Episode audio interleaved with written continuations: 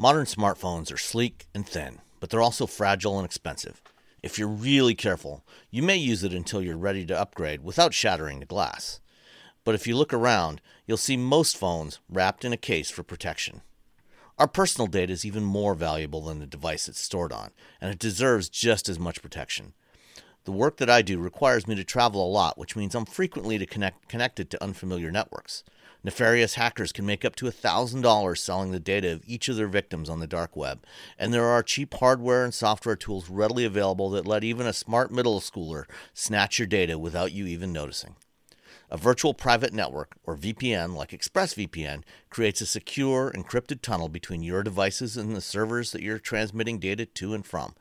When you're, when you're sitting at the airport gate area, or airline lounge, or even your hotel room, those Wi Fi networks aren't secure. Your bits are flying through the air, and whether you're checking your bank account balance, sending data to a client, or just checking your email, Bad actors can snatch up your usernames, passwords, and everything else you send and receive if it's not encrypted. The layers of security used by ExpressVPN would take over a billion years to expose by bad guys with some of the most powerful supercomputers. ExpressVPN trusted server technology also runs each session in memory in a unique virtual space that is wiped clean as you end your session with none of your data ever written to a hard drive, so there's no residue for anyone to recover about what you were doing after the fact. ExpressVPN runs on almost all devices, including Windows, Mac, iOS, Linux, Android, streaming devices like Chromecast, Roku, Fire Stick, and Apple TV, and there's also a Chrome browser extension. It's super simple to use. Once you install ExpressVPN, it's one click to establish a secure encrypted tunnel with servers in 105 countries around the world. I've personally been paying for and using ExpressVPN for years on all of my personal devices. When I started when I first started using VPNs for work more than 20 years ago, they were often slow and unstable and had to be restarted frequently. But with ExpressVPN, data speeds are virtually unchanged from running fully exposed, so you can just turn the VPN on and leave it on. I often get materials from clients and companies that, that are under embargo or NDA, and if it leaks out, I can get into some trouble. But even if I just wanted to reach back to my personal server to grab some files, check my email, or watch something that's only available on one of my streaming services at home while I'm out of the country, ExpressVPN lets me do it all securely. Your data is valuable. Don't let bad actors steal it and potentially misuse it. Secure your online data today by visiting expressvpn.com slash wheelbearings. That's E-X-P-R-E-S-S-V-P-N dot com slash wheelbearings and you can get an extra three months free when you sign up. ExpressVPN.com slash wheelbearings. And thanks to ExpressVPN for supporting wheelbearings. Want to get smarter about investing? Then tune in to the Capital Ideas podcast from Capital Group, home of American Funds Distributors, Inc., one of the world's leading asset managers. Each week, we bring you stock market outlooks, macroeconomic updates, and investment strategies that can help you succeed. Learn from portfolio managers with decades of experience about how they navigate uncertain markets. Prepare to be engaged, enlightened, and entertained by listening to the Capital Ideas podcast today. Coming up on episode 301 of Wheel Bearings, we got the Mitsubishi Outlander plug-in hybrid, Subaru Crosstrek, Genesis G90, Kia Telluride, some fun uh, track day stuff with Honda, including new electric racing carts and the Beast, and VW finally reveals the three row US market version of the ID Buzz. Ford ups the price of subscriptions for BlueCruise. Lordstown Endurance doesn't have much. And Tesla claims the Model 3 is now eligible for a $7,500 tax credit. All that and listener questions coming up next.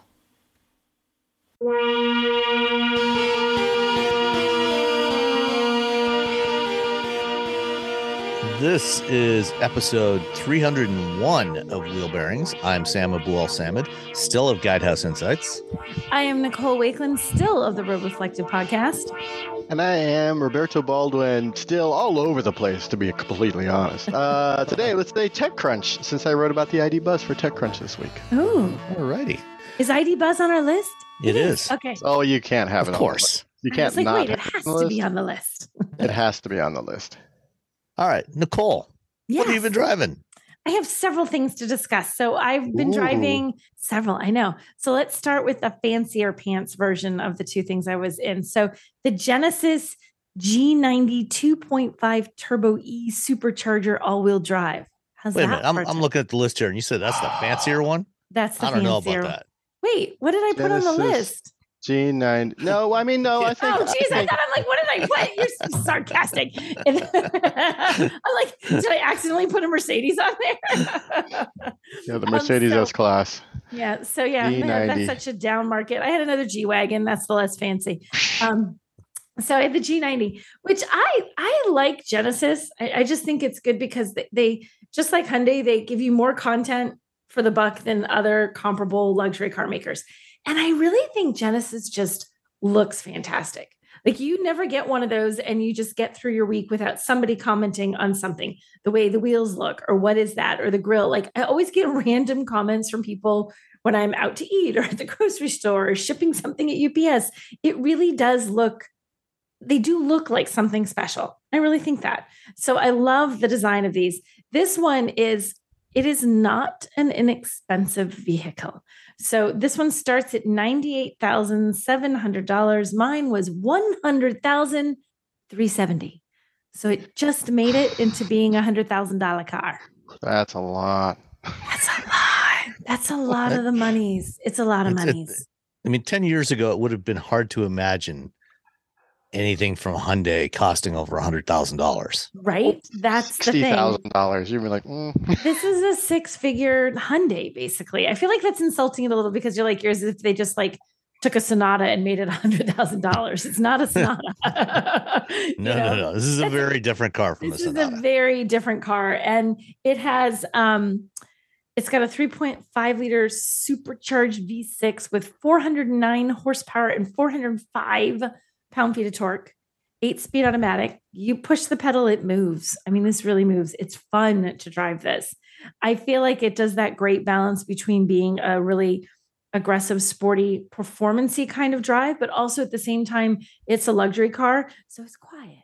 Like you don't hear the engine and you don't feel the road underneath you. And it, when it shifts, it just does its thing quietly in the background and doesn't disturb anybody. Everybody just lounges. like a gentle wind. Right, it's like a gentle wind, ah, breezing through the vehicle.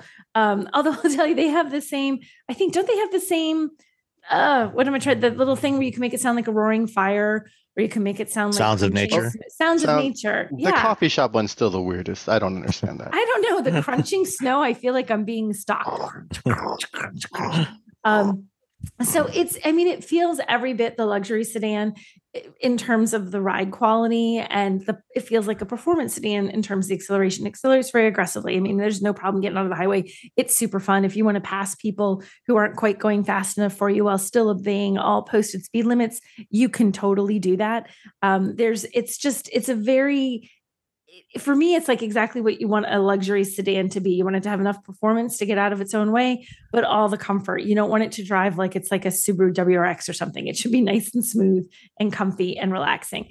It also has like these, the seating, it's crazy. They have these like reclining, the rear seats like actually recline a little bit and have these really super poofy headrests. Have you guys been in the G90? Mhm. Yeah, yeah. I sat in it and I I did the full recline, Yeah, yeah, yeah. push the It's not- front seat forward. right so you push a button and the fa- passenger front seat like moves all the way forward and then the like the backrest tips forward so it kind of gets completely out of your way and there's a little footrest that comes up so you can totally lounge it is the loungiest of sedans like when you look at it and you think $100000 oh my gosh what could make a car $100000 those back seats those back seats make that worth $100000 they were so nice like and even up front you've got power seats and they're heated and ventilated and they've got massage and it just wants you to be comfortable. It wants you to have the most comfortable drive of your life. And it really does it. It is so comfy. And then it has features like there's a Bang & Olufsen audio system, there's wireless device charging,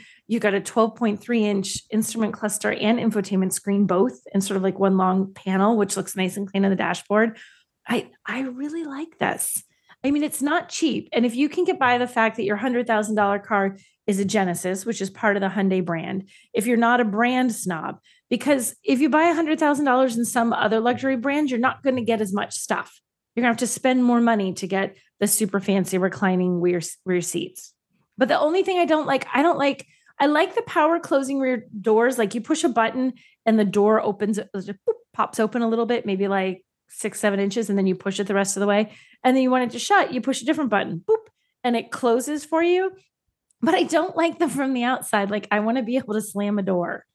You can't slam the doors. I want to be able I to think slam a I think there is something in the settings where you can go in and turn that off. Is there? And I know I you can so. technically, uh, you can just like touch the door handle, and it's like, oh, you would like me to close myself. I don't. I want to. I want to slam it. I want to know it's shut. I want. I I want the the satisfaction of the thunk when I walk away. And instead, it's like a thunk.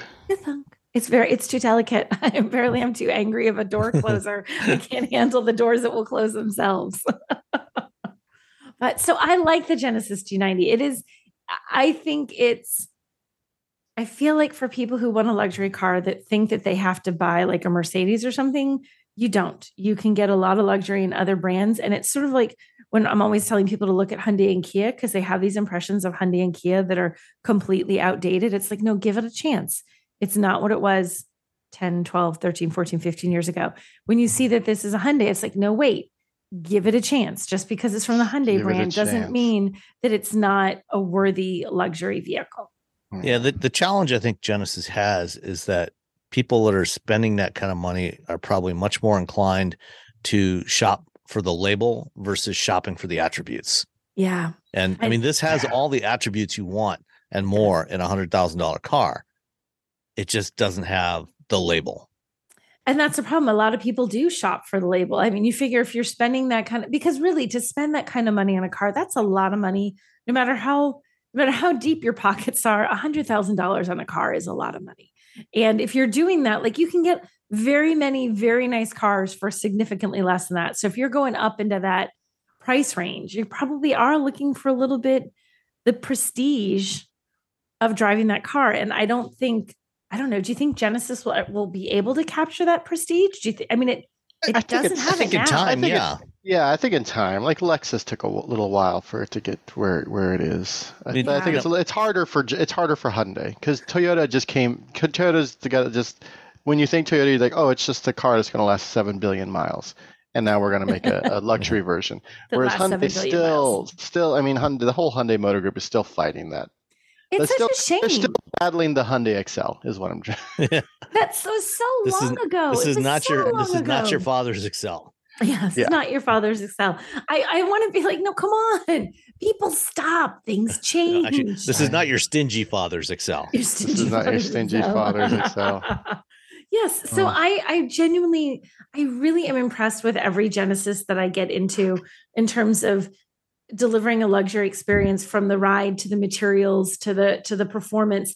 They always do exactly what they say they're going to do. Like they deliver exactly that, but they just deliver so much more than other luxury brands at the same price point. So please, everybody who's looking for a luxury car, if you're one of those people with super deep pockets, look at Genesis. You're making a mistake if you don't look. You should look at Genesis. Give them a chance. Give it a chance. Yeah. All we are saying is give Genesis a Just chance. Just give Genesis a chance. Yes. So that was my that's my fancy car. Saying, Oh, I was waiting for it. Go ahead, Robbie. Just give Genesis a chance. Nice. There we go. Lovely. Lovely. Uh, the other car I had was not quite quite so fancy. It was still lovely. It's still the same wheelhouse, I guess, brand. Same parent company. Same parent company. Yeah, same parent company. um, which also should be given a chance. I had the Kia Telluride, uh, which has been around for a couple years now, and everybody loves it. I think everybody loves the Telluride. Is there anybody who doesn't love the Telluride? I don't think so. Mm, No. Well, Everybody- I- actually, I think the the Hyundai Palisade product planners. Oh yes, the Hyundai Palisade product planners hate the Telluride. um, yeah, the Telluride three-row SUV, seating for everyone, room for their stuff. This year it gets a bit of a refresh. It, it looks a little different. It gets a few new features. Like they get sort of I don't know if it's technically a mid-cycle refresh or just we decided to do some stuff for 2023. Um, so it looks a little bit better. It has some extra stuff, and they introduced the new. Um, it's new to this. They've had it for the X Pro and X shoot X line, which they've been introducing on various Kia models. And those are sort of the more rugged off road, like they get some off road stuff. Like for this one, the X line has a higher ground clearance and raised roof rails. The X Pro gets a higher tow rating, not a heck of a lot higher. The, the standard tow rating is 5,000. This gets 5,500. So it gives you a little bit more, but like seriously, no Rubicon Trail in this, people. That's not what they mean when they say this is off road ready. Just a But it little- can do more than a dirt driveway. It can do more than a dirt driveway. It is it's it is surprisingly capable. You can do a lot. So it's like if you if you are someone who ventures off the beaten path to get places a little bit, excuse me, then the X Pro trim is the one to go for. Um, and I had the SX Prestige X Pro, which is the fanciest trim in the X Pro. It was the it's the hardest thing to say the name of this car. what car do you drive? It's 18 words. By the time you finish saying what you're driving, the person is Kia Telluride. Yeah. That's, uh, Telluride. I never At the end of the day, I drive a Telluride. I drive a Telluride. So this one, consider you could have two of these for the price of one Genesis. The this the one I had was fifty five thousand one hundred and twenty dollars. So not quite two. Um, so significantly more affordable and it's bigger, but it's not. It's lovely inside, but it's not a luxury car. So this one has a 3.8 liter V6, 291 horsepower, 262 pound feet of torques, and and it's an eight speed automatic. So it, it's it's fine. I don't think it's an especially aggressive engine, but it's robust enough to make it fine to drive this. I had to drive it through heavy traffic coming out of Boston, and it was fine weaving in and out of Boston traffic like one does. Um, gets up to highway speed. It's relatively quiet, uh, which I think is also important. I mean, it's important in a luxury car. It's important in an SUV, especially one where you have the whole family, because at some point your kids are passed out in the back of that, and you don't want every sound outside of the car to like catch their attention. Like there's nothing like driving by a great big tractor trailer and having it make enough noise that the toddler who just fell asleep in the back wakes up and is whiny. Like this will That not is happen. that you do not want. That is the worst when that happens. Like that's a nightmare. Like no, no, no, go back to sleep. Go back to sleep. No. So it's it's nice and quiet. So it's very um very road trip friendly. Uh, you can get it for with seating for up to eight. There's second row captain's chairs if you want that take it down to seven. I'm a big captain's chairs fan. I feel like unless you really need eight, why are you doing that? Like get captain's chairs because not only are they comfier for adults, they they feel like the seats up front a little bit. You know, they, they're much comfier. They also keep your kids from fighting so much over the imaginary dividing line that like you've put your toe over the center of the and now you're on my side and now we're squabbling over whose side there is no side just an empty dead space in the middle you don't have to worry about the kids fighting it's my favorite part about captain's chairs when the kids were little i'm like yeah try fighting over that there's no center um Did you have Velcro wrist straps on the booster seats too? I did not. Velcro, no. so they, so I, so I think, I mean, I like the Telluride. I think the interior is still really nice. It's, it has a lot of features. I mean, the like I said, the one I had is 55 grand. You have a 12.3 inch touchscreen. There's Apple CarPlay, Android Auto, navigation, charging ports for everyone. There's a 12.3 inch digital instrument cluster on the top trims, which is what I had. 10 speaker Harman Kardon audio. So you get a lot of features, you know, and leather and wood trims and heated and ventilated seats. Like you get all the bells and whistles. So it, despite not being super cheap, it's actually really, again, it's a good value, but that's what the Hyundai Motor Group tends to do. They give you a really good value in what you get. So I, I'm, I'm a fan of the Kia Telluride for your family. It's fantastic. Fantastic. Yes. All right. Roberto, what did you have? I drove the uh, Subaru Crosstrek. Ooh. It is uh, it's a Subaru 2024 Subaru Crosstrek, and uh, you know what? You get in the Subaru, but the Subaru the Crosstrek, the the Impreza, you're you're not paying a lot of money. But I think the starting price for the Crosstrek overall is twenty six thousand one hundred forty five dollars. For the premium version I'm driving right now, it, whoops, no, that's wrong. That's I'm sorry. The uh, base version is twenty four nine ninety five, and the premium version is twenty six one forty five. So That- it's I mean, a little for more. for a car with standard all-wheel drive, that is With actually very reasonable. It's a good price. Yeah. Standard all-wheel drive. That's that, there- there's the thing. It's like you, you're gonna get the Subaru. You're gonna go. You're like, you know what? I, I need to. I, I drive in the snow. I go off road. I like to bike and or kayak and or I think of any all-wheel drive vehicle. I think the Subaru people are the ones who actually do the thing that Did the you- all-wheel drive is supposed to do. Did you so- do the the launch program? They had a thing about where they they checked with their owners like what percentage kayaks, what percentage does this, what percentage does that. and they're like, they were even kind of like, yeah, they really do kayak when they looked at their results. They So, they yeah. do the thing because at the end of the day, it's it's very much a it's a it's a smart buy. It's a it's under thirty thousand, which you know all wheel drive. Anything else is probably going to go. But it's you know it's comfortable. The interior is it's all very utilitarian. This is where the things are. Push the buttons, make the things.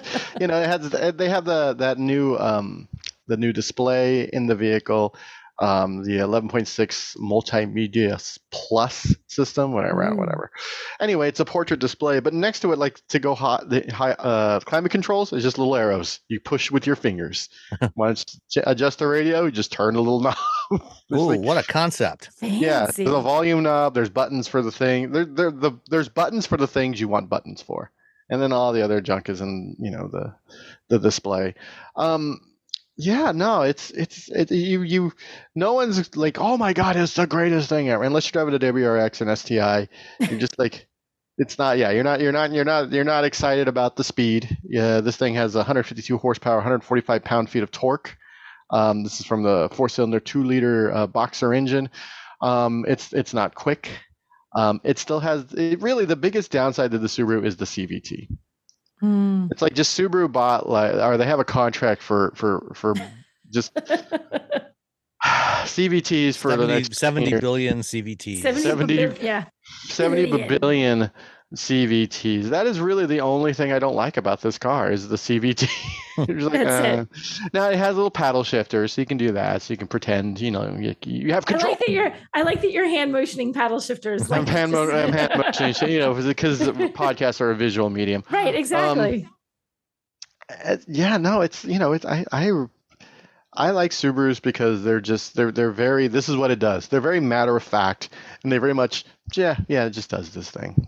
what do you want to do? You want to go It off? Yeah, it. yeah, we can go off road. You want to go in the mountains? Yeah, you can go in the mountains. All the things you think you need a big SUV for, yeah, you can just do in this thing. Do in the this- Crosstrek. And the Crosstrek is like it's a crossover or it's a it's a wagon. All the Subarus are wagons. I don't care what you say. I don't care what Subaru says. Wagons, all of them. I don't care what they call the Outback. I don't care what they call the Ascent. They're all just wagons. Just just be proud. Just be, just be just be proud of your your Subaru wagon. They're all wagons except for the the STI and the WRX, which is just heartbreaking. Um, yeah, no, I drove the Impreza a few weeks back, and I you know I like that. I like this. It's you know again not exciting. Not you know no one no one's getting excited about a Crosstrek. But at the same time, um, if you have one, yeah, you're, you're you can you can load a bunch of crap in the back. you can load your friends and family. There's there's headroom. There's legroom. The premium model comes with the uh, raised uh, roof rails for you know, which is you know, if you're buying a Subaru, you might as well do that. Um, because you got to have you know. some place to put your your skis, kayak. your Your skis. snowboards. your kayak, your snowboard, all the things, your bikes, whatever other random things. Um, you know, it's low to the ground, so it's easy for the dogs to get in and out of because that's another thing. it's literally, it's literally their brand is Subaru and dogs. Dogs. I mean, that's not a bad way to go. I'm like, It's okay, not a- I'm in.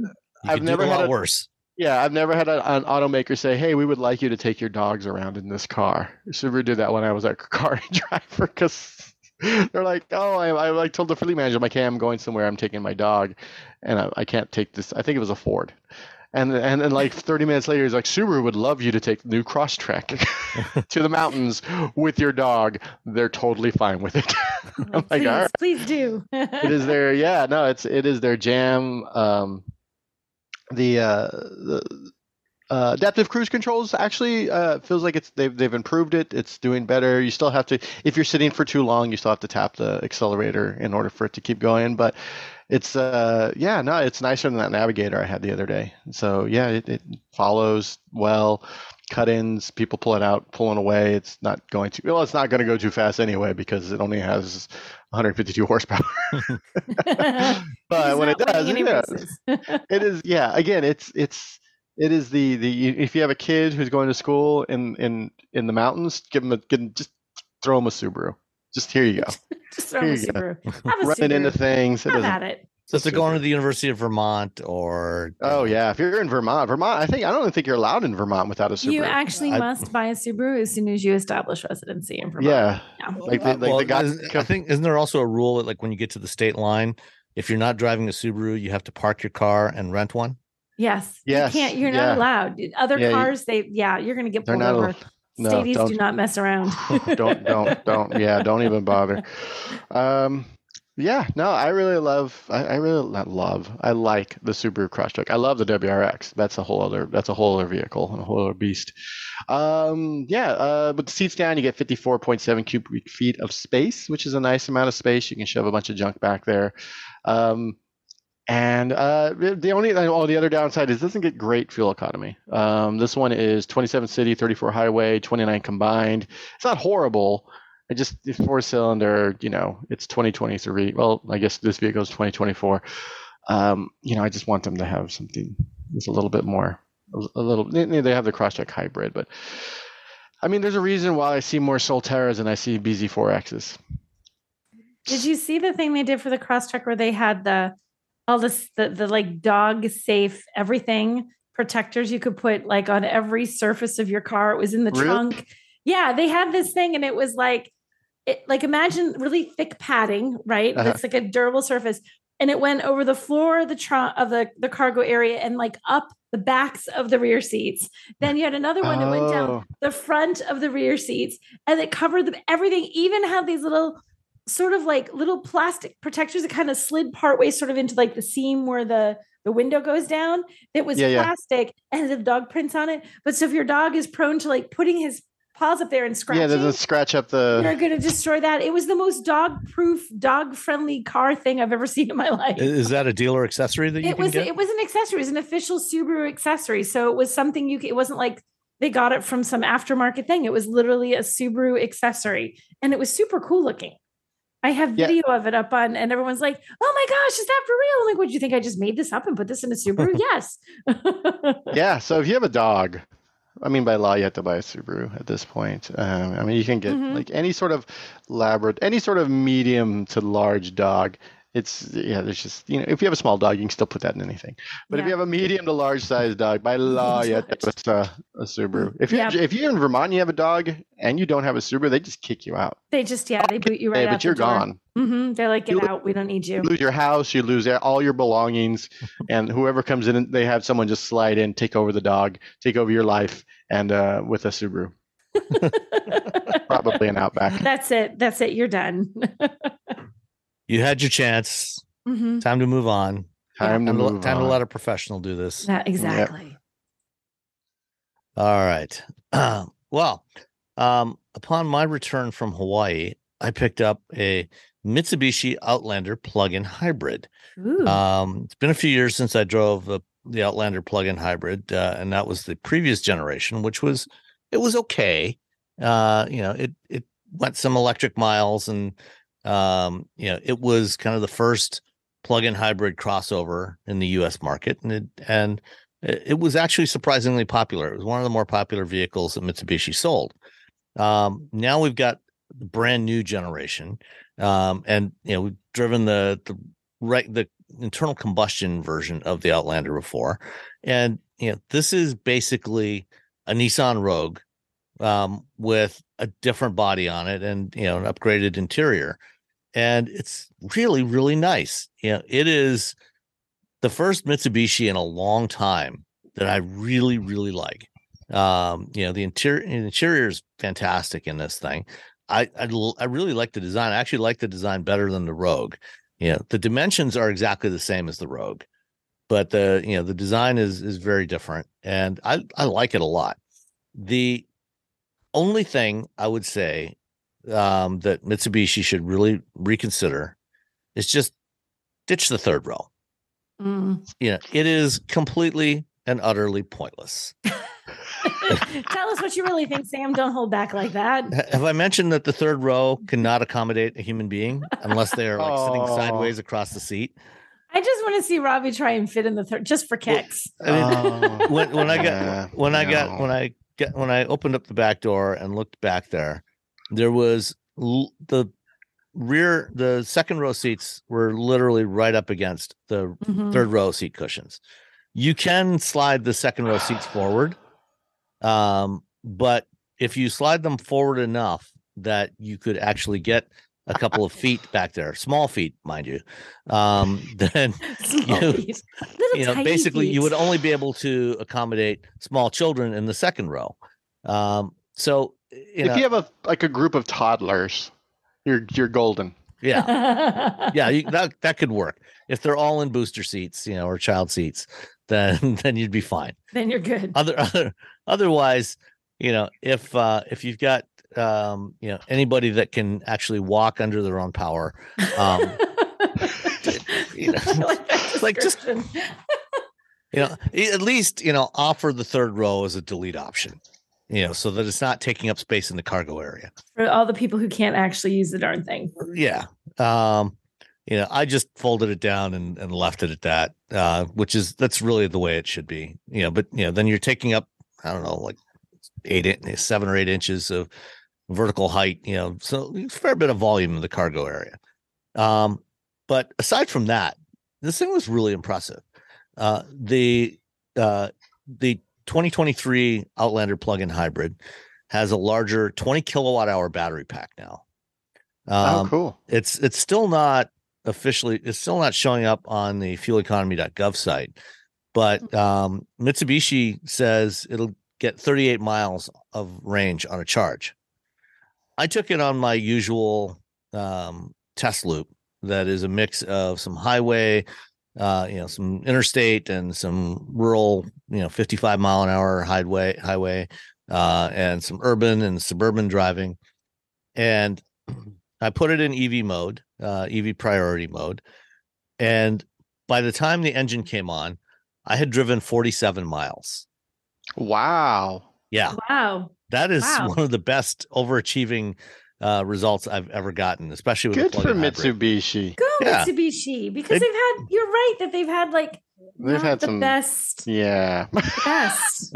I'm gonna and then they tried to not they the tried to pull that thing where they had this version of the Outlander coming out, but then the previous generation Outlander showing up in the United States as a PHEV, and we're like, mm, like two years ago, Mhm. and everyone's like, eh, mm, uh. yeah so um yeah and and this one uh it's all-wheel drive so you've got uh, a hybrid you know conventional um hybrid electric system on the front axle plus an electric motor on the rear axle. Um let's see how- how much power does it have? It's got quite a bit of power i can't remember now uh let's see. Uh well anyway it's uh it's significantly more than the 200 horsepower that you get with the 2.5 liter naturally aspirated engine. Mhm. um and so it's um you know it's got more than adequate performance. It's got uh, quite good performance for a vehicle in this size class and you know this segment.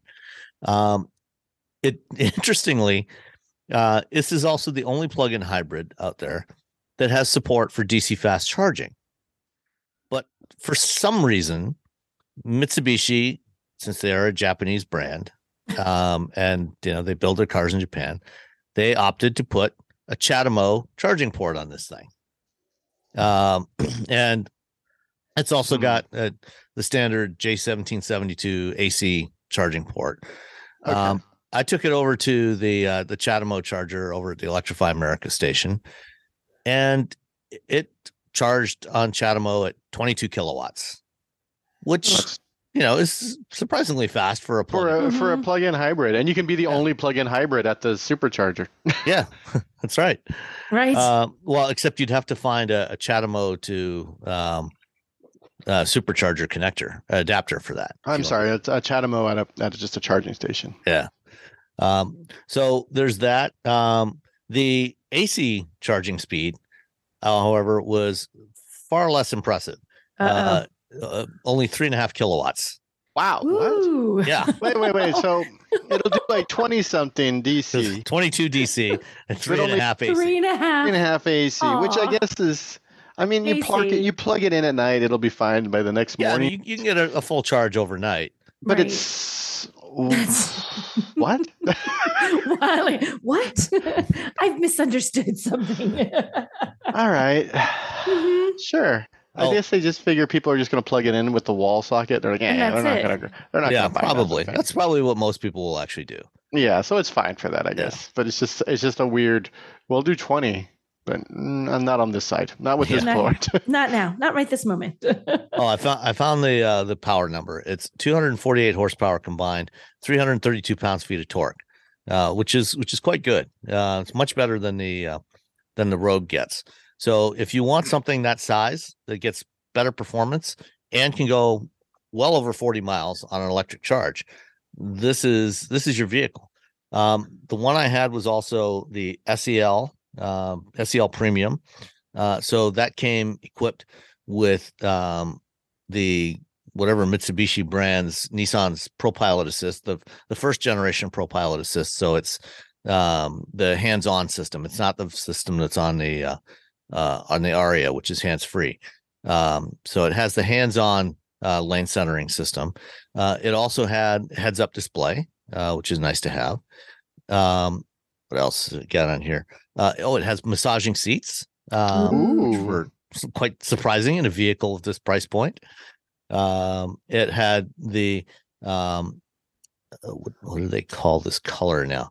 It's a uh, a pearlescent white color uh, that I I can't find it now. Uh, let's see. Um, but it, it was white and it's two tone, so it's got a black roof uh, with the with the white uh, this pearlescent white paint, uh, which was very attractive. Uh, looked very sharp. Um, it- oh, it's white diamond is what they call it. Ooh. So- Oh, like Elizabeth Taylor. Yeah, That's- Oh my gosh, that is the name of her perfume, wasn't it? was Do they still make that? It was White Diamonds, Uh, wasn't it? I, I, I think yeah, it, I I no think it was. I think yeah. he's right. Wait, you keep I'm talking. Googling. I'll look it up. I'm googling. So white diamond with a black diamonds, that- roof, that is it. That's Elizabeth Taylor's And- perfume. and then the the interior was uh black with um like a baseball glove color, like a tan, uh light Saddle? brown color accents, stitching, contrast stitching on the seats, and a bar across the, the dashboard and the center console and on the armrests. Looked really good. It was very very attractive. Um, very nice to drive, very pleasant to drive. Um, very roomy in the first two rows. Um, so I think this is a really impressive vehicle, a surprisingly impressive vehicle. It's a Um, wonderful two-road vehicle that just happens to have a third row view yes. that you should never ever use. that you should Exactly. never, ever, ever use. Um, and oh, let me get back to. Unfortunately, there was no Monroney, so um, I I just uh, changed the page here, and let me get back to the summary here. All in, this one came to fifty-one thousand three hundred and seventy-five dollars for this one. So Oh, with this one was with pr- massage seats. this one, yeah, this That's one's pretty kinda loaded. Yeah, getting massage seats and big sunroof and um, the Pro Pilot Assist and everything for for you know just over fifty one thousand dollars was That's pretty pretty nice. impressive. Um, you know that included the SEL Premium package, um, and uh, lots of other good stuff.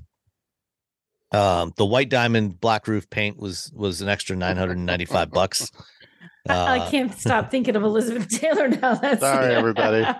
Good yeah, job, Robbie. the thing is you can you can get the outlander plug-in hybrid starting at forty thousand dollars That's it. so for for 40 grand you can get you know a decently roomy you know upper compact you know s- s- you know mid-size crossover uh with plenty of room for five people and 40 over 40 miles of electric driving range uh which is you know you're not going to get any kind of uh tax credits on this one unfortunately because it is built in japan uh but it's still a quite a quite a reasonable price for what you're getting Yeah.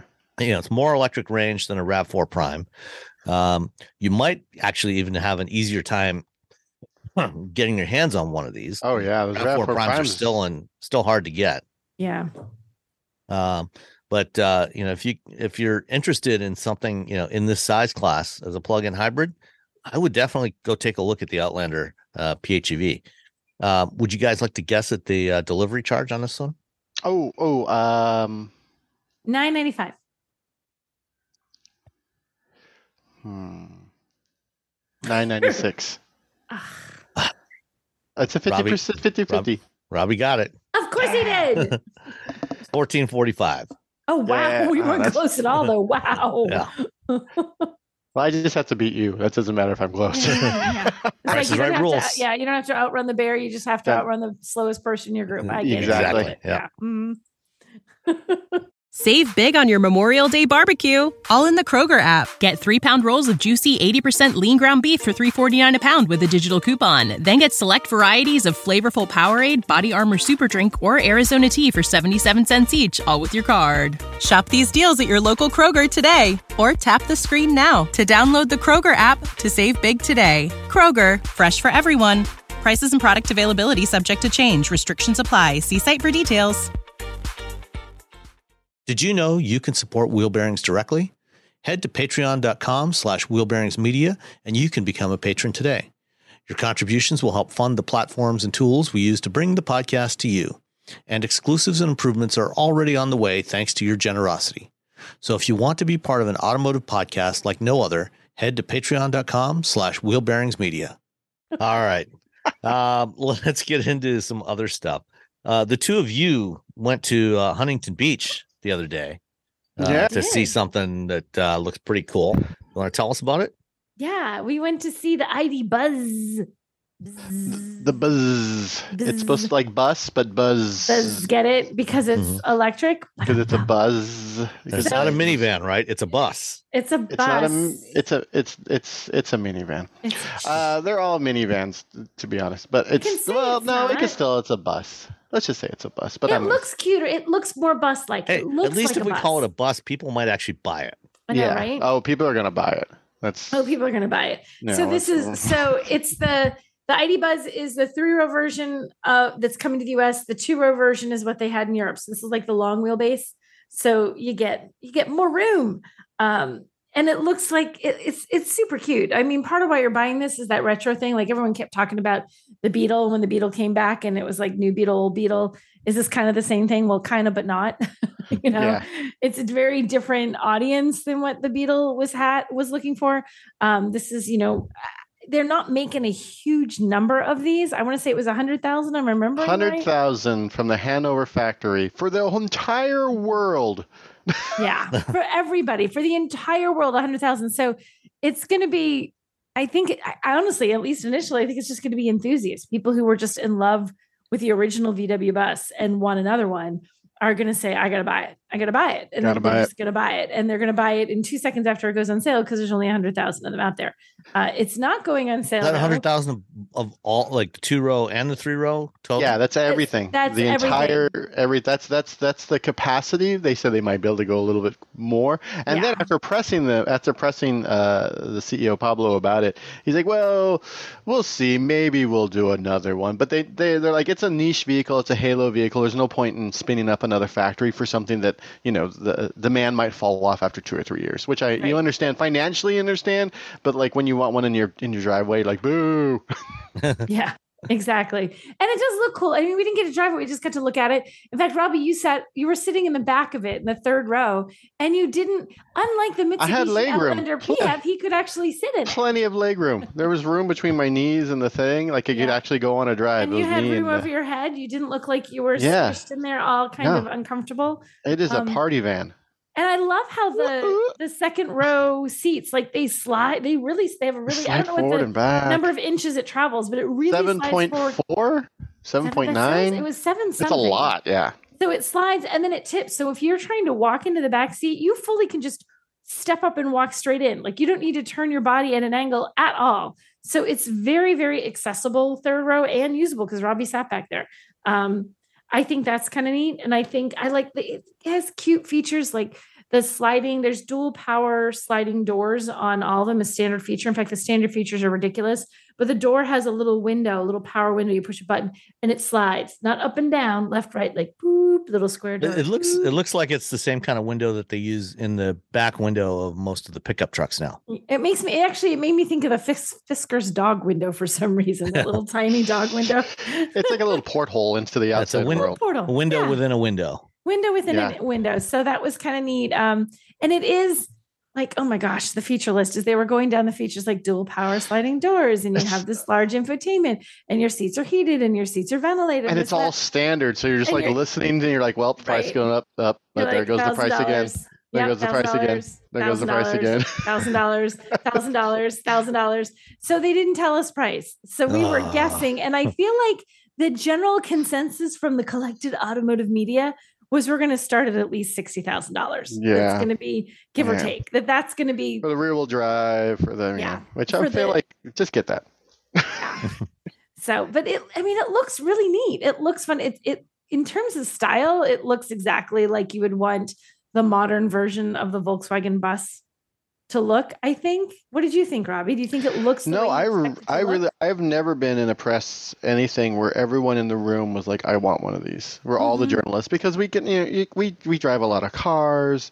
We, we, we, you know, sometimes we drive very fancy cars. You can be on a McLaren launch or a Lamborghini launch or an S-Class launch, but not not everyone in that room wants that car. They're going to drive the car. They're going to judge it based on where it belongs in the market. But the reality is, I don't want a Lamborghini. I'd be terrified to have a Lamborghini. Someone's Right. gonna turn around. It's like you got to be careful when you drive it. I mean, it's no. I don't want a Lamborghini. But everyone's like, oh, when are we gonna get it? When are we gonna get it? We all Everybody. car. Everyone we know wants this car. So they're, I think, uh, yeah, it's a smart Halo car for them. Yeah. And it That's was cool the way they much. did it. Uh, the way they did it, where they had it, it was what was it? National Volkswagen Bus Day? Is that what it is? International Volkswagen Bus Day. I think they figured out a. I don't know. I don't know. I didn't understand how that worked either. Like uh, they just called somebody, and I don't know if it's state or. I don't know, but it was a day. They gave us a fancy Yeah. poster. There's a pin. Oh, where is was, that poster? Yeah, and it was know. it was very cool. They had like what was neat at the event was they had a really slick event. They had it like right on Huntington Beach, and there was a big stage, and they had music, and a, there was some place called there's Woodstock Radio out of New York, and they were there broadcasting, and it was really super fun and all this fun food. But then they had all these people who had original VW buses from various iterations of this is a very fancy one that I've redone to look nothing like the original, or this is original right down to the paint color and everything else. So there were some really, if you were into that, my gosh, the nostalgia. Uh, well, there's a great crazy. video. Yeah. I'll, I'll put a link uh, in the uh, in the show notes. Uh, TFL uh, Tommy Mica, Roman's son, Yeah, did a video. He did a walk around of the the show. You know, talking to a bunch of people, seeing all the the different bus variations. it was so cool. You know, it was one Yeah, of the funny cool. ones was um, one of the reps, one of the guys from Kia actually has a VW bus, a vintage one, and he was there with his, which was fantastic. James. And James, so, yes. Mhm. And he's like, I'm not here as a Kia. I'm no Kia guy today. I'm just VW bus guy today. Like, don't ask me any Kia questions. Yeah. But his has been in his family. He they brought his parents brought him home from the hospital in that when he was a baby. It has been in his family his entire life. I'm like, that's just, but that's the kind of nostalgia this car instills. Like, pe- like I've kept my parents kept this car. It needed repair at one point. We did that. This is the car that has literally been in my family. One family has ever owned it, and it's his family. Most people can't say that about their cars, but you can No. say that about a bus Yeah. because it's just so darn fun. Yeah, it was it was it was it was really great. And you know what's interesting is like they were they've seen what happened with the the Bronco with the the price the the price the price gouging yeah, with the price Price. gouging and uh CEO Pablo Di Si was just like we, we don't want people paying more for for this bus than what it costs. We don't know how it's we're gonna already going to be expensive. we're gonna talk to the dealers. We're gonna we're, we're we're having meetings with the dealers today. This was last Thursday. We're having meetings with them. We're gonna figure out how to do this, but we we don't no we don't want that. We don't want price gouging because it's not fair to the cus- consumers. It's not fair to people who are long term you know Volkswagen owners. It's very so we'll see how that works out. But it was very. It's very refreshing for him to be like, no, you're not paying more than what the stick, what the the price is for this Yeah. vehicle. Whereas everyone else is a little bit more wishy washy. We're like, well, you know, we don't want people to, but you know, if they're really bad about it, we'll we'll give them fewer cars.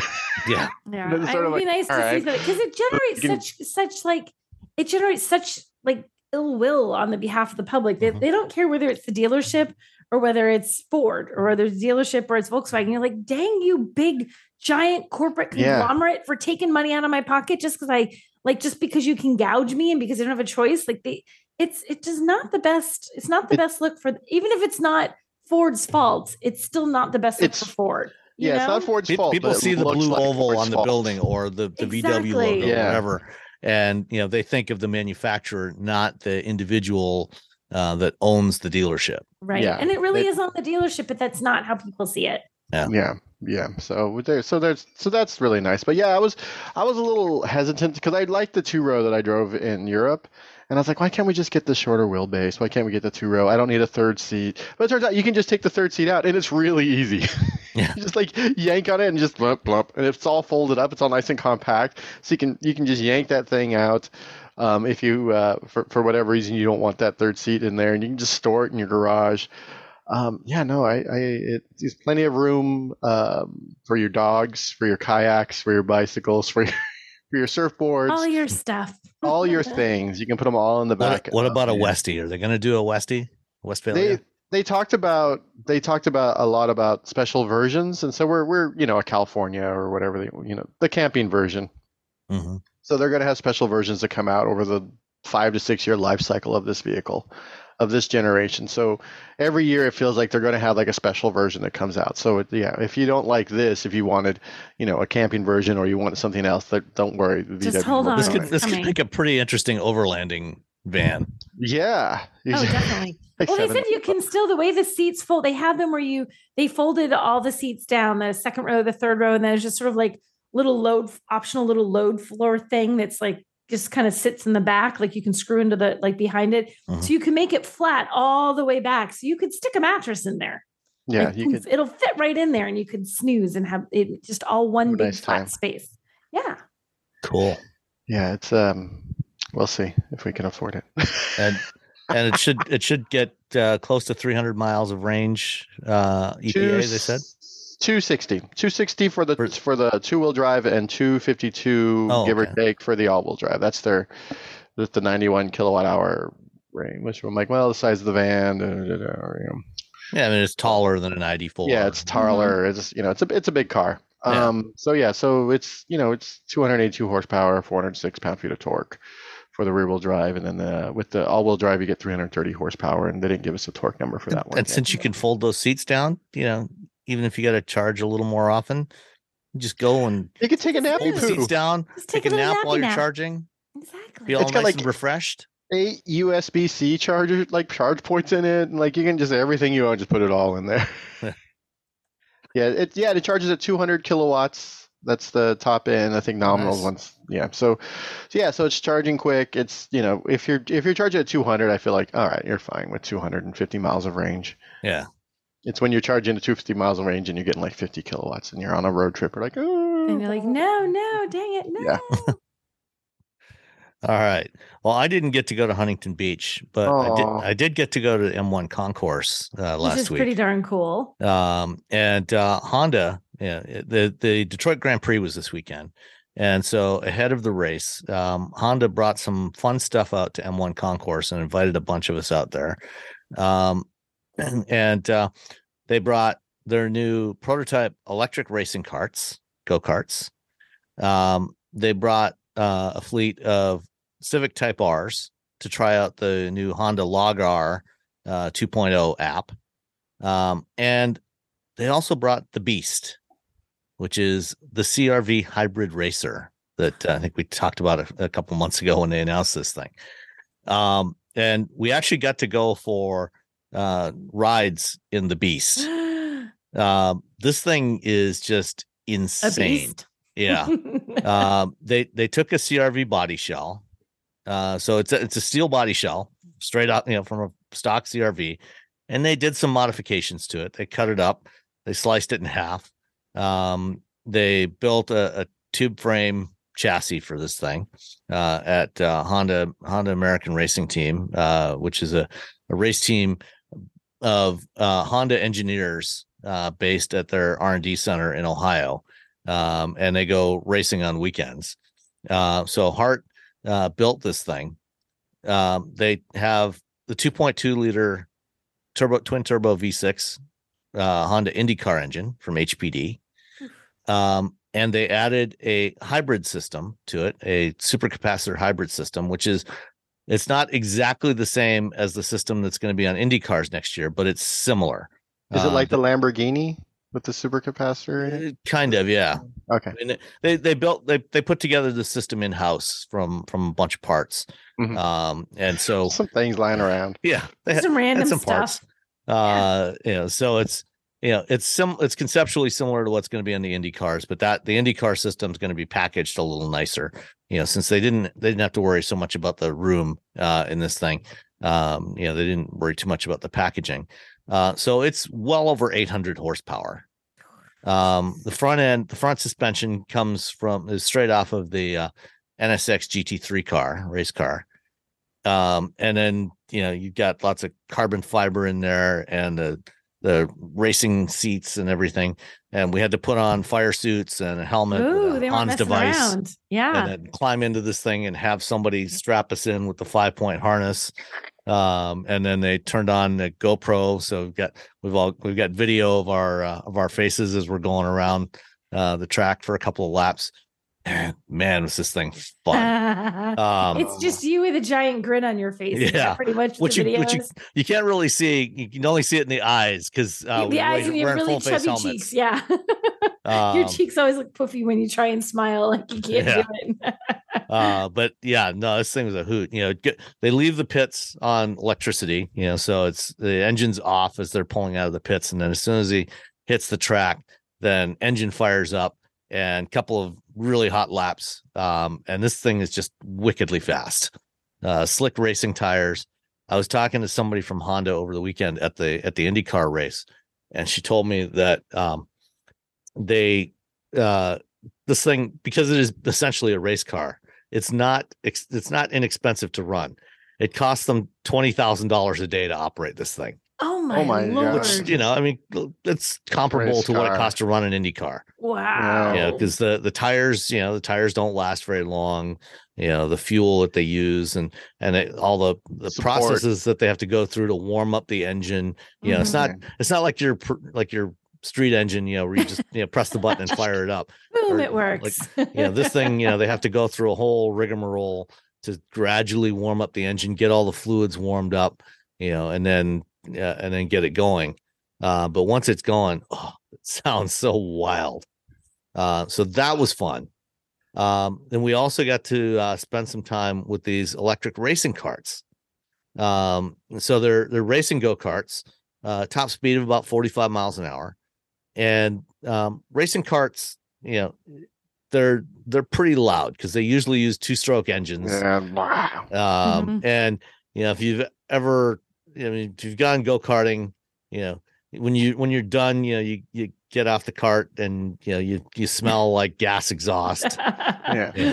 You smell like the 70s, really. You smell Yeah, like the pretty much, 70s. um so what they've done is they've developed um a, a racing cart uh taking advantage of some of the uh, technology that they have in Asia in a number of Asian markets for their electric scooters so it's got swappable batteries um and they Oh. They have a, a standardized uh, swap system there's a couple in Asia there's a couple of different companies that are doing uh these battery swap systems for scooters and and uh, uh, not so much for e-bikes with this with these but Yeah. uh, the, the main, the big one is Gogoro, uh, and they have operations in Taiwan and India and a bunch of other Southeast Asian countries, where you you pay for a subscription uh, for the to use the battery, and basically when the battery runs down, you just go. They have these kiosks all over the place, and you take your depleted battery out, you shove it in the kiosk, and you grab a fresh one and shove it in your scooter, and then you're on your way. And Honda is doing the same kind of thing. Uh, it's their EGX system, they call it. The um, it, the cart uses two of these batteries, and they sit kind of beside your hips on either side of the seat uh, in the go kart. Uh, the batteries weigh about 23 pounds each. Um, they'll run the um, the cart for about 30 minutes, which you know we did two what I think five or six minute sessions with these things, and trust me, after 30 minutes, you will you will need a break. You're ready to get out. Because you're just, you're on the ground. You're done. with You're- you're- you're- suspension. You're uh, yeah. There's no suspension. There's no steering assist. You know, it takes quite a bit of effort to steer these things, and and you're flicking these things around. Uh, they're rear wheel drive. Uh, there's no front brakes, just rear brakes. Um, no no regen on these things. Uh, but they are they are super quick, you know, because you have that electric torque, and they use the same motors that they're using on their electric scooters. So it's a a two kilowatt uh, motor, electric motor, um, and these things are wicked fast. um, and you know they've got a fleet of them that they're taking around and they're testing right now. You know, having people evaluate it. They haven't decided yet if they're going to put these in production. Oh, Um, but you know, they'll probably cost if they build them, they'll probably cost somewhere around ten thousand dollars, uh, which is not bad for a racing cart. Yeah, No, it's not that no, bad. it's fun. Yeah. Yeah. it's a fun little toy. And and the thing is, you know, racing carts, the engines in racing carts, you know, basically you do one race and then the engine needs a rebuild. Um, so you know, it can actually get quite expensive if you're Yeah. gonna Yeah. do if you're gonna get into kart racing. Um, you know, these things because they're electric, you know, there's essentially zero maintenance that you have to do on it other than replacing tires. Um, so these things are going to be a lot cheaper to run than a gas powered racing cart. Um, they're just as quick, um, a lot of fun to drive. And you know, after your heats, you take the batteries, you take pull the two batteries out, stick them in a charger. Um, you can have extra batteries, you know, so you know if you're sharing the cart with somebody else, you know, they can just pop in a fresh set of batter, fresh pair of batteries, and you're good to go. That's pretty cool. That's Yeah. pretty nice. I'm sad I didn't get to do this. I know, right? There was a sounds like it Honda. there was like Hey. years ago. There was a Honda racing. Um, uh, what was it? The the lawnmower. And Oh they, yeah, yeah, I remember that. They, they they emailed me like, hey, do you want to go do this? I'm like, yes, I want to do this. like, how tall are you? And I told them how tall I am. They're oh like, "Oh no, you're Uh, too you're too tall. tall. too tall. Yeah. Oh no. I, I can't sit in an F1. I tried to sit in an F1 once, an F1 car, and they were like, the PR person was like, "Oh, you want to sit in?" I'm like, "Yeah." And they looked, and the driver looked at me and looked at the car and just He's shook like, their head. no, no. I was like, "Okay." Oh, what? what? Being, being tall isn't great. Yeah, the uh, the Honda car racing stuff. lawnmower had uh, 190 horsepower. Uh, would go from zero to 60 in 6.2 seconds.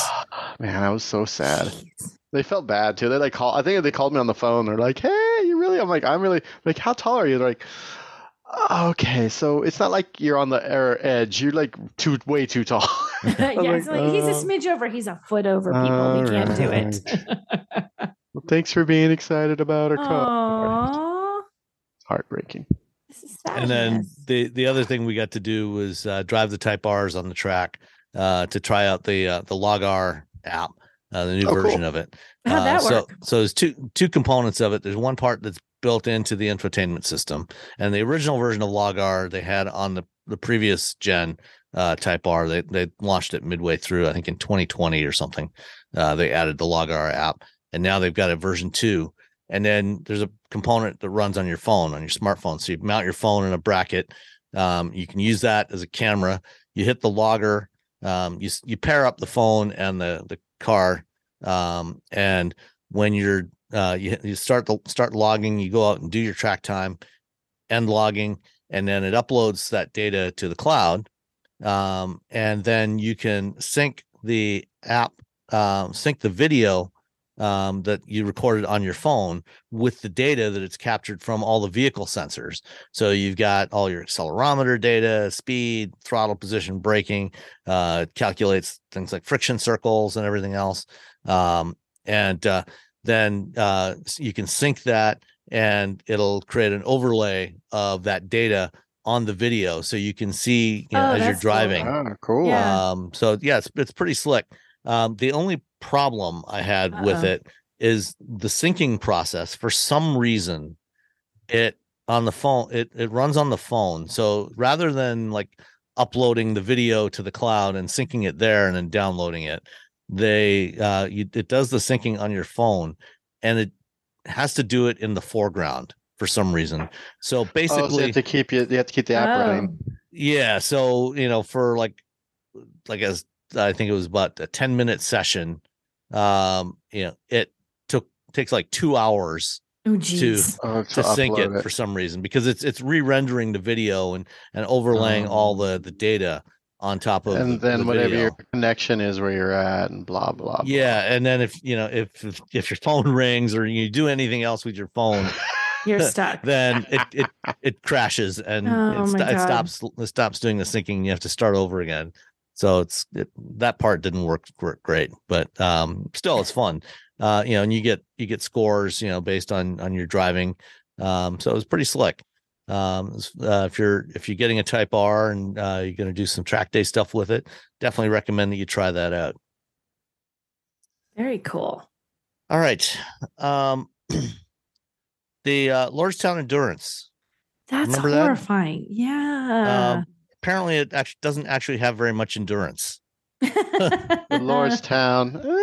Endurance. oh gosh, Lordstown. Yeah. Uh, so it finally got its EPA range rating um, after they delivered like 31 of them to customers.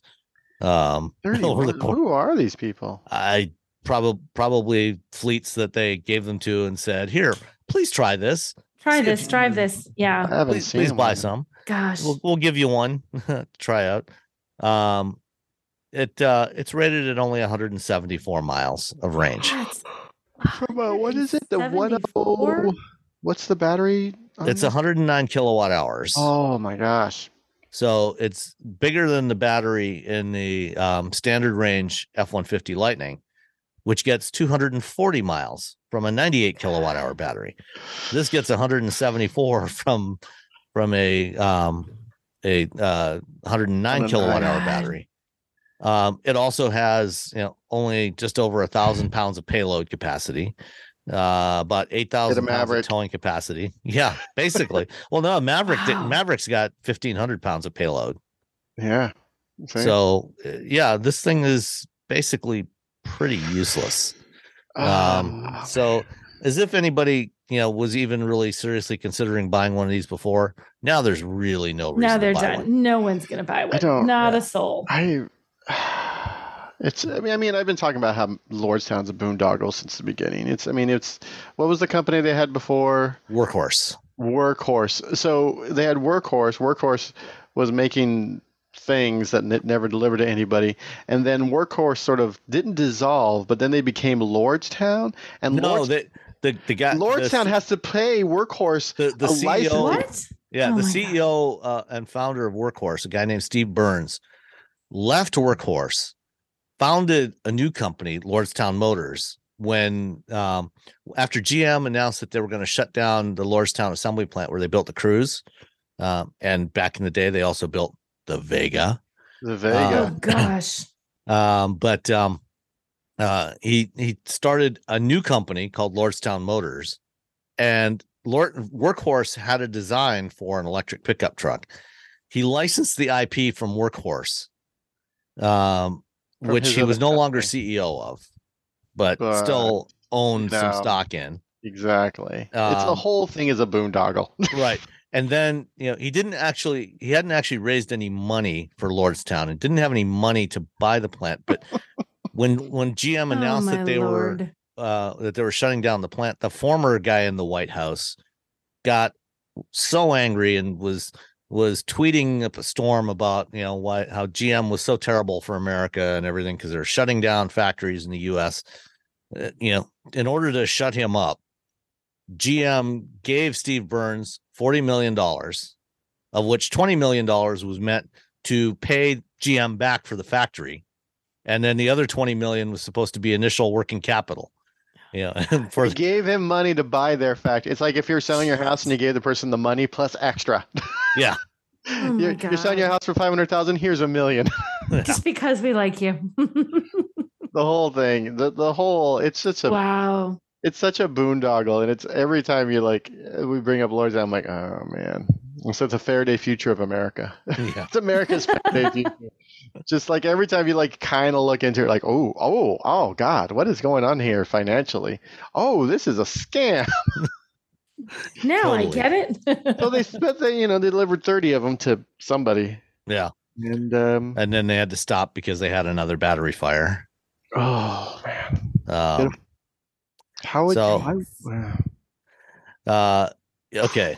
So anyway, Lord, Oh, Lordstown. God. Lordstown. Or Lordstown Oh, is, is still technically a going concern, but you know, who knows for how long. It's Yeah. still technically a company. Yes. They haven't they haven't declared bankruptcy yet. They did do a one for fifteen reverse stock split last week, um, so that they could remain listed on the Nasdaq because their stock price had been Oh below a dollar a share for too long. And Nasdaq said, you know, if you can't get your price to a dollar a share, um, we're going to delist you. and so Oh, they did a one for fifteen stock reverse split uh, to get it up to three dollars. Uh, but it's it's been decline. It, then it's it's continued to decline ever so since. wait, wait, 15, was it 30 cents? It, yeah, it was about thirty cents a share. Or 30 Wow. yeah, it was about thirty cents a share. So it's it it's back down today. It closed at three dollars and three cents a share. Um, so it's it's actually it compared to one month ago, it is down um forty five percent. Oh, Compared to a month ago. Month. I don't. So it's only a matter of time before it's back below a dollar a share again. Yeah. Yeah. yeah. All right. It's not great. It's not great. On that note, Mhm. Uh, okay, let's talk about other stuff that uh, has uh, some interesting pricing. Um, Tesla um, tweeted out uh, late last week that the Model 3, all versions of the Model 3, are now eligible for full $7,500 federal tax credit. They, of course, gave no explanation as to how they've achieved this because previously, um, the cheapest version of the Model 3, the, the standard range rear wheel drive, was not eligible for the tax credit, or it was only eligible for 3750 uh, based on battery components because they assembled the battery packs in the US. Um, but it couldn't get the full 7500 because the cells within that battery were lithium iron phosphate cells from CATL, a Chinese company. And those cells were made in China, and those are not eligible for tax credits. Um, supposedly, Tesla is claiming it's now eligible for a $7,500 tax credit. They're not saying how. Um, so the only realistic way that this could be um, anything but a lie is if they have reverted back from using the CATL batteries to going back to the the Panasonic uh, 2170 cells um, and putting putting those back in the the base Model 3. Um, that's probably what they've done, but we don't know for sure because Tesla dissolved their PR department about four years ago, who And- needs PR? and, and they don't answer questions. Correct. If if if you if you send an email to press at three. tesla.com, it just goes into a black hole and never gets answered, and nobody ever sees it. No one sees it. Never. You never get an answer back. Or may, maybe. Elon checks that inbox once in a while just to laugh, to laugh at us. that fool emailed us. So it's still it's forty thousand. You get seventy five hundred off plus plus if you have other like re, you know state and regional things, you can get it down to thirty thousand. Yeah. For a Model Three, so you're finally getting the thirty five thousand dollar Model Three, sort of, Sort of. Yeah. Sort of. Uh, two seventy two. Yeah.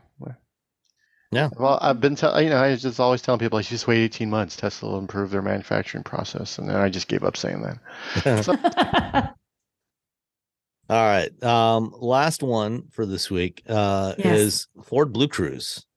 Um, they uh, a, a couple of weeks ago they changed their pricing for BlueCruise, um, and they've gone to they've gone to a, a subscription model, which is more like what Tesla offers for their enhanced autopilot and FSD packages.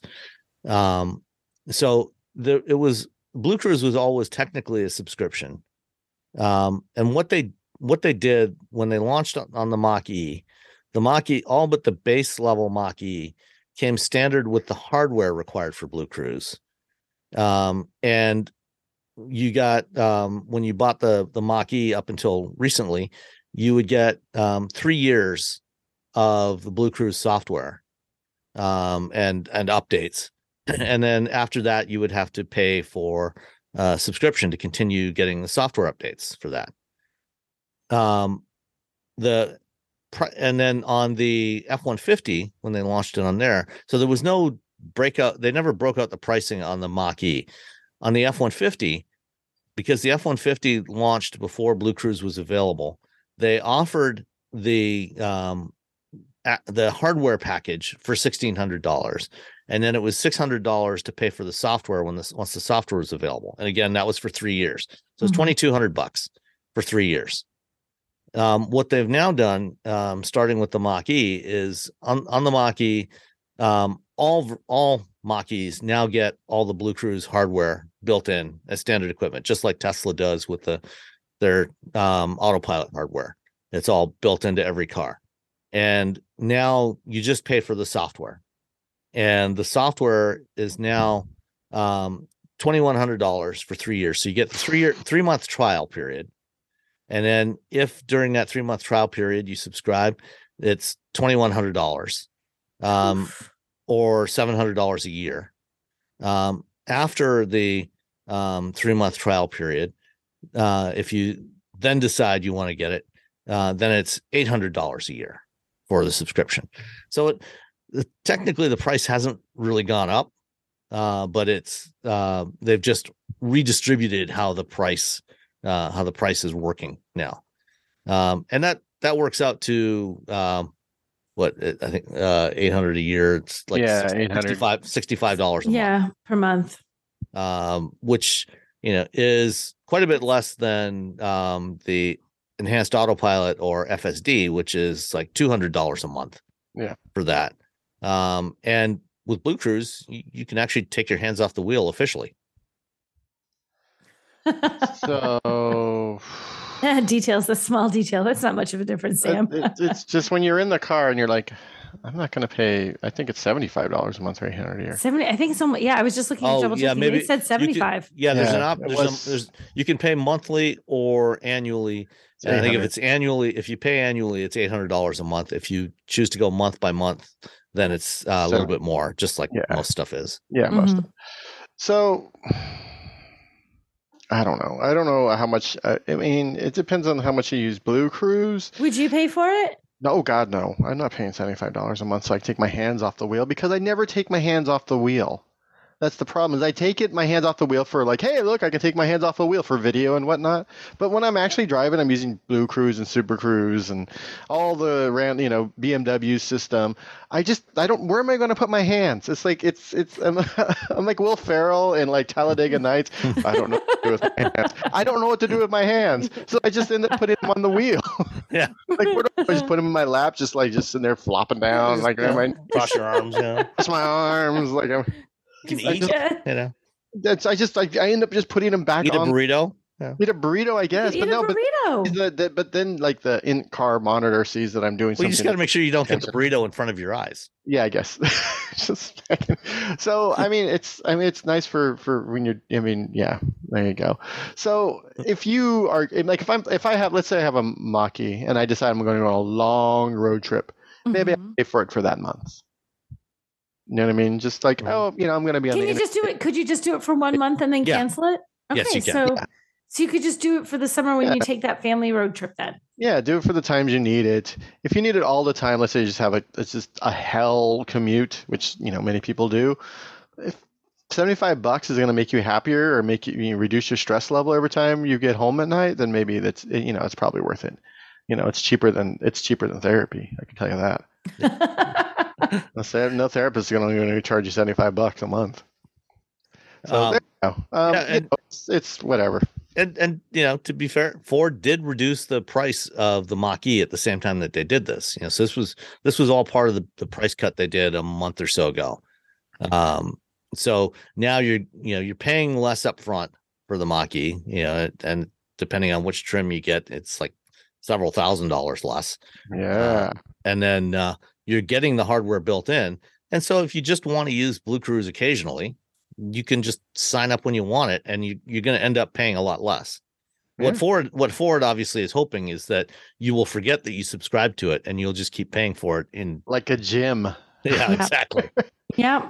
or or your your Max uh, streaming subscription. Yeah, you're. Oh my god, that that. Why do they make you get another app? And then the app is just as bad as the HBO Max app. I mean, it was just the, the HBO Max app was a joke, and they're like, "Well, you have to get this new app for for Max," and they're like, "All right, fine. At least this one's better." No, it's the same like four people who they've locked in a closet and said, "Make our app." Well, can we have some more money? No.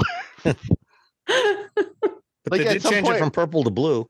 Yeah, I guess. At some point when you're when you're when you're clicking down on the little carousels, all of a sudden it'll the select the selected carousel will be below what you can see. So you can't see what you've selected.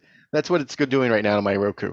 Oh, that's fantastic. So I can't see what I've selected, so I just like eh, I'm just gonna put on Netflix. Oh my god, that's bad. Ugh. Yeah. All right. Um, let's answer some listener questions. First up is uh, Anthony, and this one came in by email at feedback at wheelbearings.media. Uh, you can send your your questions and comments in there.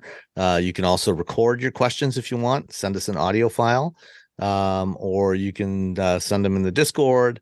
Um, and uh, you can also now uh, leave comments on uh, YouTube because yeah. Wheel Bearings is on YouTube now. Um, Yes. So you can listen to it uh, in the regular YouTube app. You can listen to it in the YouTube Music app.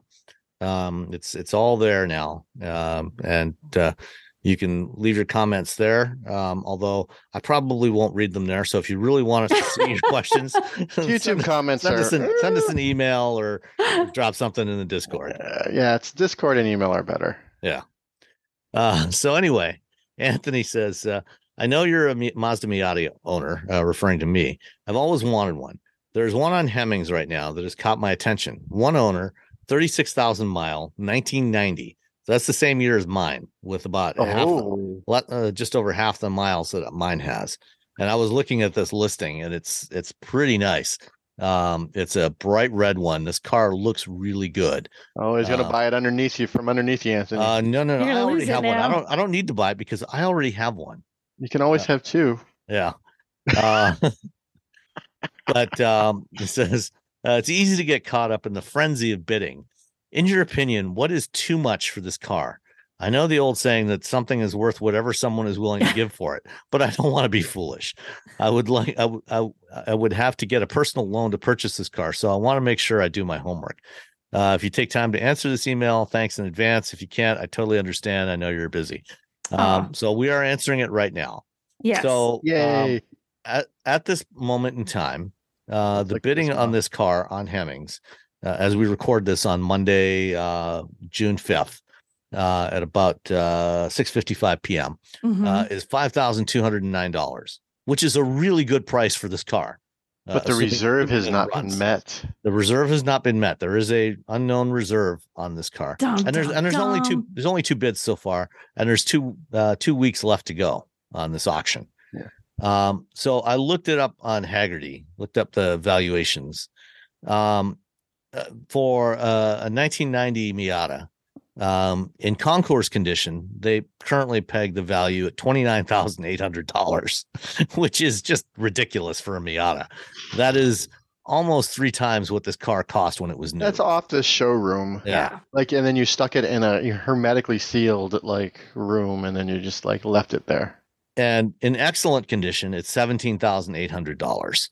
Um, and you know, based on the low mileage on this thing, at least I mean, you can't tell really from the photos, but I mean, you know, this thing looks spotless. Um, so you know, it it's probably going to be excellent condition. They rated it seventeen thousand, or current valuation is seventeen thousand eight hundred bucks. Uh, good condition ninety two hundred. Uh, fair condition fifty one hundred. Personally, um, I would not pay more than 10 grand for an, an early NA Miata. Um, yeah, I mean, granted, this one is very low mileage, um, which, you know, makes it more. But, you know, as much as I love the Miata, I don't think I would pay 10, more than $10,000 for one. Yeah. And I, I'm looking at it. I'm like looking at all the pictures now. I mean, that It's- seems like fair, Sam. I'm I'm bad with used car pricing, so I but I mean, But that- that's, I mean, that's, that's what, you know, that's what it's worth to me. right. Yeah. Um, you know, this one, you know, my guess is, you know, since it's listed on Hemmings, the reserve is probably well over four, well over ten thousand dollars. It's probably closer to twenty. Um, so you know, we'll watch this one and see see how high it goes. But um, you know, uh, my you know, for me, ten grand would be a good price. Um, but you know, it's as you said, it's worth whatever it is, whatever whatever you're willing to pay for it. Yeah. That really does come down to I mean, if you're if, especially if you're taking out a loan to buy it, if Yeah. you if it makes your heart happy enough that you feel like you want it and it's right, then go ahead and do it. But you know, it's so hard because You know, if you're- everybody's if you're willing to pay 20 grand for a 30 33 year old car um you know hey good for you yeah. um all right next up is uh emil um says with a lot of new cars the 0 to 60 times have been dramatically improved over gas engine cars And with more and more of them looking like regular cars, it's hard to tell that it's a fast car and will sneak up on you and a really um, sneak up on me really fast when I'm trying to safely switch lanes. Uh, with gas cars, you know that it's a fast car. Well, not necessarily, but yeah. Anyway, Sleepers, uh, man. Yeah, it'll it'll be a sports car, a big luxury sedan, or a small modded car that is super loud. But with electric cars, they quietly sneak up on you. Typically, you have an expectation or feeling of how fast a car will approach you. But with more with more electric cars on the road, it's very unpredictable, both for drivers and pedestrians. Uh, with with great power comes great responsibility, and with great when with fast electric cars becoming more accessible, I feel that more and more of them will be getting in the wrong hands. Think young teenagers. What are your thoughts on this? I'm, I mean, at slow speeds, they make a noise. Road noise is tire noise is still a thing. It's not like you know, it's not like they're just whisper quiet. Yeah, but if you're driving down floating. the road, I mean, if you're driving down the Yeah. highway, you're you're not going to hear that. I mean, you uh, with with experience, you're able to determine the speed of a car that's coming. Yeah. That's sort of like the thing that that you have to deal with. Um, that said, I mean, young teenagers are going to be young teenagers, and EV torque is is probably the best thing that's ever happened to them in their minds, and the worst thing that's ever happened, according to their parents.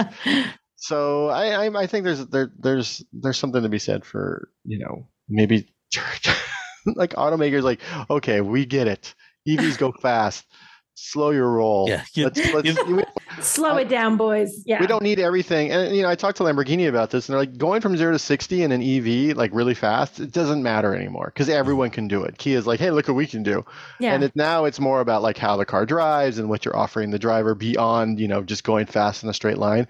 I think there's also the opportunity for somebody to say, hey, you know, there's a there's a teenager mode on this, and we're going to we're going to restrict a bit of the the torque. We're not going to restrict it to where it's dangerous to get on the freeway, but we're going to restrict it to where it's the speed of like you know.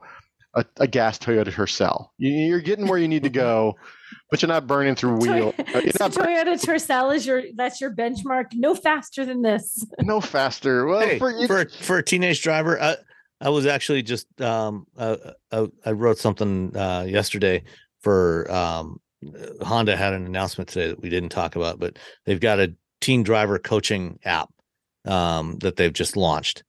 Um and you know, one of the things mentioned in the release was 25% of traffic fatalities, or sorry, one third of traffic fatalities are drivers under 25 years of age Wow. uh, you know it's you know the, the the the the phrase infant mortality you know is quite literal here Mhm. you know you are far more likely to die in a car crash in your first 3 or 4 years of driving than for the rest of your life Wow. And I Uh, mean, as a, someone who used to jump a car on regular roads as a teenager, yeah. teenagers are dumb God. what can we, We say are- yeah, when I was a teenager, I was a dum dum. And All I, of them. we- I yeah. did insane things with cars that I would. I'm not gonna go jump in my BRZ, but I would jump in the in the in the the early '90s. I would jump my '90 Honda Civic. Why not? Because you and my could. Because you could. in our cars. And speaking Yeah. of Toyota Tercel, my friend jumped his sister's brand new Toyota Tercel in a race once. oh my god. it was the same road. We drove mountain roads. That's all. That's how we drove all the time. And yeah, he had, like he got that thing. He got it a hot pretty high that, that one time. oh my god. And I was like, uh, that's a little too much. I'm not going to do that to my car. You saved But it. yeah. Good call. Look at you. I, I mean, I still jumped it, but I. I jumped it responsibly. I jumped it responsibly. so yeah, maybe um, maybe we figure out a way to keep you know teenagers from from from from uh, utilizing all the torque that it's EV like will that offer. because Well- they have that the teen driver stuff that lets you. Uh, who is the teen driver thing? Uh, GM. Uh, GM. gm yeah in You OnStar, they've can, got a teen yeah, driver you mode, can you and- can set things. and ford so does your- too with Yeah, their so my you can set things so your kid can only turn the radio so high, and there's things like you can't start the car or something. One of them you can't start the car if you don't buckle. Like they do different Yeah. things to make sure that you're not the idiot teenager that that we all are. you know, or were yeah, or were when we were teens like they they keep you from doing that so i feel like maybe there should be just a way to yeah like okay idiot teen at the wheel please please throttle like them you, down you get your key fob. Your key fob is you know it's still you're still getting where you want to go. You're still going to get to the dance. the kids have dances still at school. I'm assuming they do. I think so. I don't remember going to dance. I know. remember just going to like an empty field a lot. Um, but yeah, so something. Yeah. So I, I I understand where Emil is coming from. Yeah, It's and, for and I, you know, and you know, I wrote uh, an article a couple of years ago, basically, you know, saying that okay, EV manufacturers, you've proved your point. EVs can be way faster than gas engine cars. It's time to stop. It, you know, it, the you know, thousand horsepower, you know, sedans and you know SUVs. It's enough. It's enough. If you're buying a BMW, sure, fine. If I'm buying, uh, you know, if I'm if I'm buying like an inexpensive Kia, not the EV, not you know the EV6 GT, but just the regular EV6, maybe I don't need to re- really go. Maybe I don't. Maybe my Kona shouldn't be like. Maybe I shouldn't be able to spin my wheel every time I I want step. your Kona yeah. to go like a beta. My- You know it'll what? spin the wheels for like a half a block if I just stomp on on. Well, that's that's probably as much a factor of the Of the uh, rolling resistance tires. rolling, low rolling resistance tires. But you know, kids are like, woo, yeah.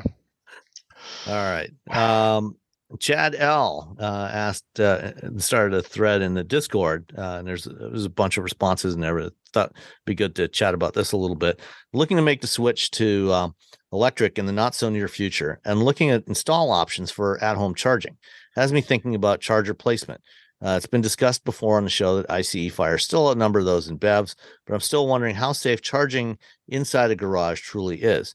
Would prefer an indoor install given the cold winters where I am.